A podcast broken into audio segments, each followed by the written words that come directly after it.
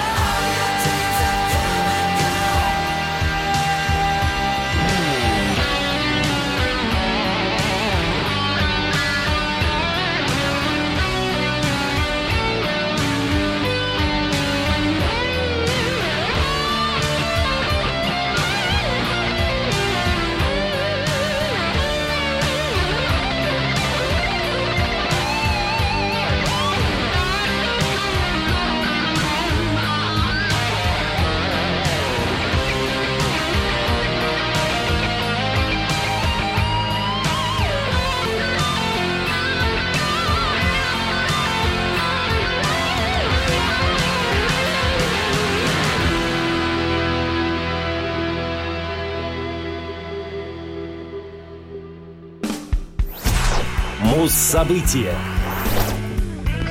26 августа 1985 года группа The Cure выпустила альбом The Head on the Door.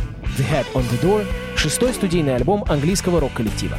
Он был выпущен на лейбле Fiction Records в Великобритании и на Electro Records в Соединенных Штатах.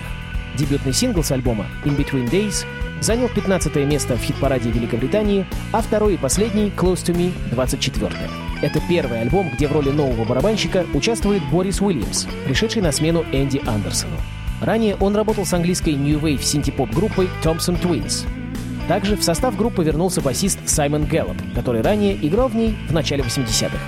Он сочинял и исполнял музыку в так называемой «темной трилогии альбомов The Cure». В 1985-м команда образовалась в квинтет вместе с мультиинструменталистом Порлом Томпсоном, который стал пятым по счету участником официально. Ранее он исполнял роль саксофониста и клавишника во время тура в поддержку альбома The Top. The Head on the Door — это первый альбом The Cure, где все песни сочинил вокалист и гитарист Роберт Смит. На обложке располагается художественно оформленная абстрактная фотография младшей сестры Роберта. Группа приступила к записи шестого альбома в феврале 85-го. Музыка в связи с новым составом выходила довольно разноплановой.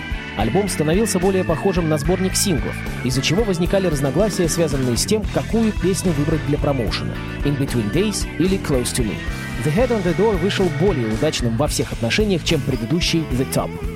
Песни выстроены в необычной последовательности, балансируя от приятных танцевальных хитов до более мрачно звучащих. Благодаря новому звучанию, характеризующемуся более высоким уровнем техники записи, скомпонованности звука и многозначности лирики, группа возбудила к себе новый интерес слушателей. Такое неявное смещение в мейнстрим позволило ей упрочить свои позиции в Великобритании, закрепиться на американской музыкальной сцене, а также особенно во Франции, благодаря занявшему 17-ю позицию в чартах синглу «Close to Me». В сентябре группа впервые отыграла на стадионе Уэмбли. Были проданы все билеты, несмотря на скептицизм отдельных критиков. В 2006 году альбом был переиздан Universal. Двухдисковый вариант включал в себя цифровую обработку оригинального релиза и разнообразные демо-версии и концертные выступления той поры, а также четыре композиции, не издававшиеся ранее. Музыкальный еженедельник Melody Maker описал альбом как сборник поп-песен, а после, в декабре 85-го, The Head on the Door был назван самым лучшим альбомом года. Музыкальный журнал NME описал альбом как спокойный поп и достаточно мелодичный. На сайте Pitchfork писали, что группа стала более поп-ориентированной. All Music в своем обзоре отметил, что The Head on the Door ознаменовал собой новое музыкальное звучание The Cure благодаря Роберту Смиту, соединяя ярлыки «мрачный» и «депрессивный» и «танцевальный» и «попсовый», а также отметив, что изобретательные аранжировки придают альбому глубину в музыке. Да-да, в зоне особой музыки The Cure — In Between Days.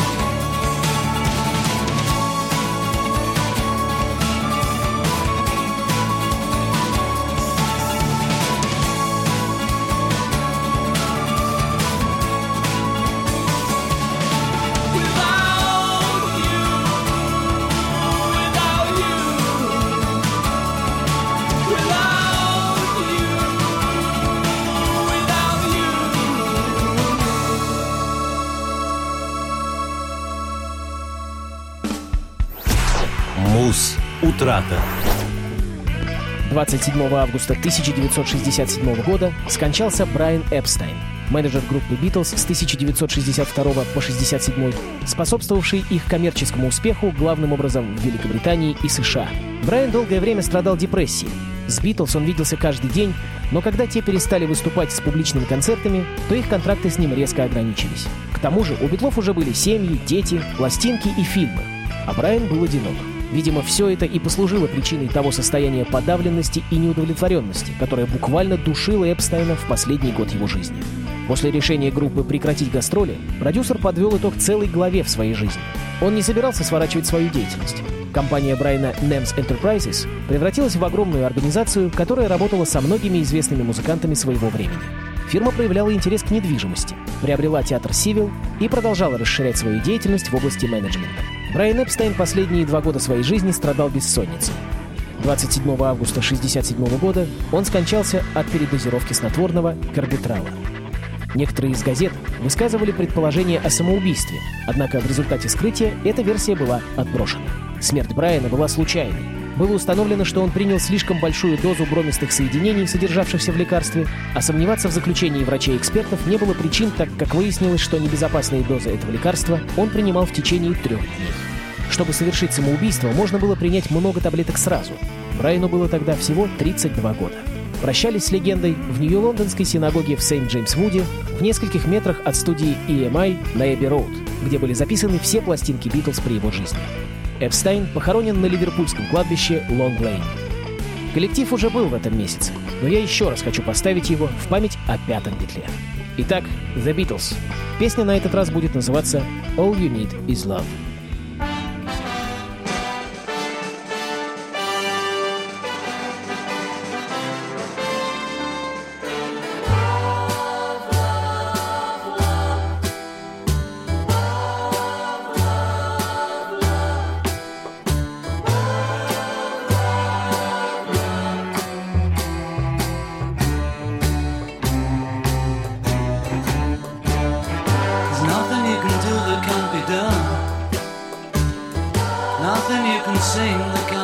Sung.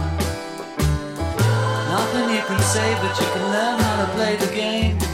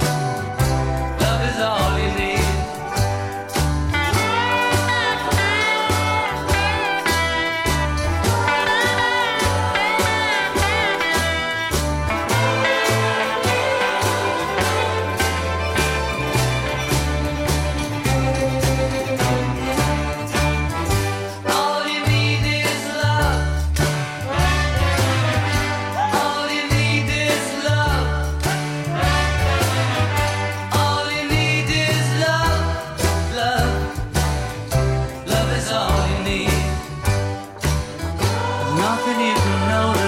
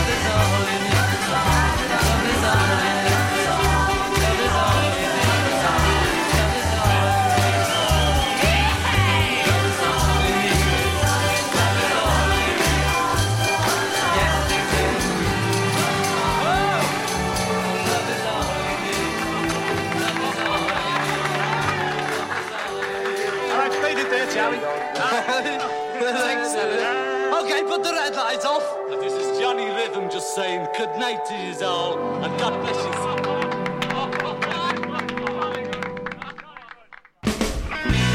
Зона особой музыки с Денисом Золотовым. Хочешь услышать о своем любимом исполнителе? Записывай адрес зона дефис музона собака яндекс.ру. А на сегодня все. До встречи.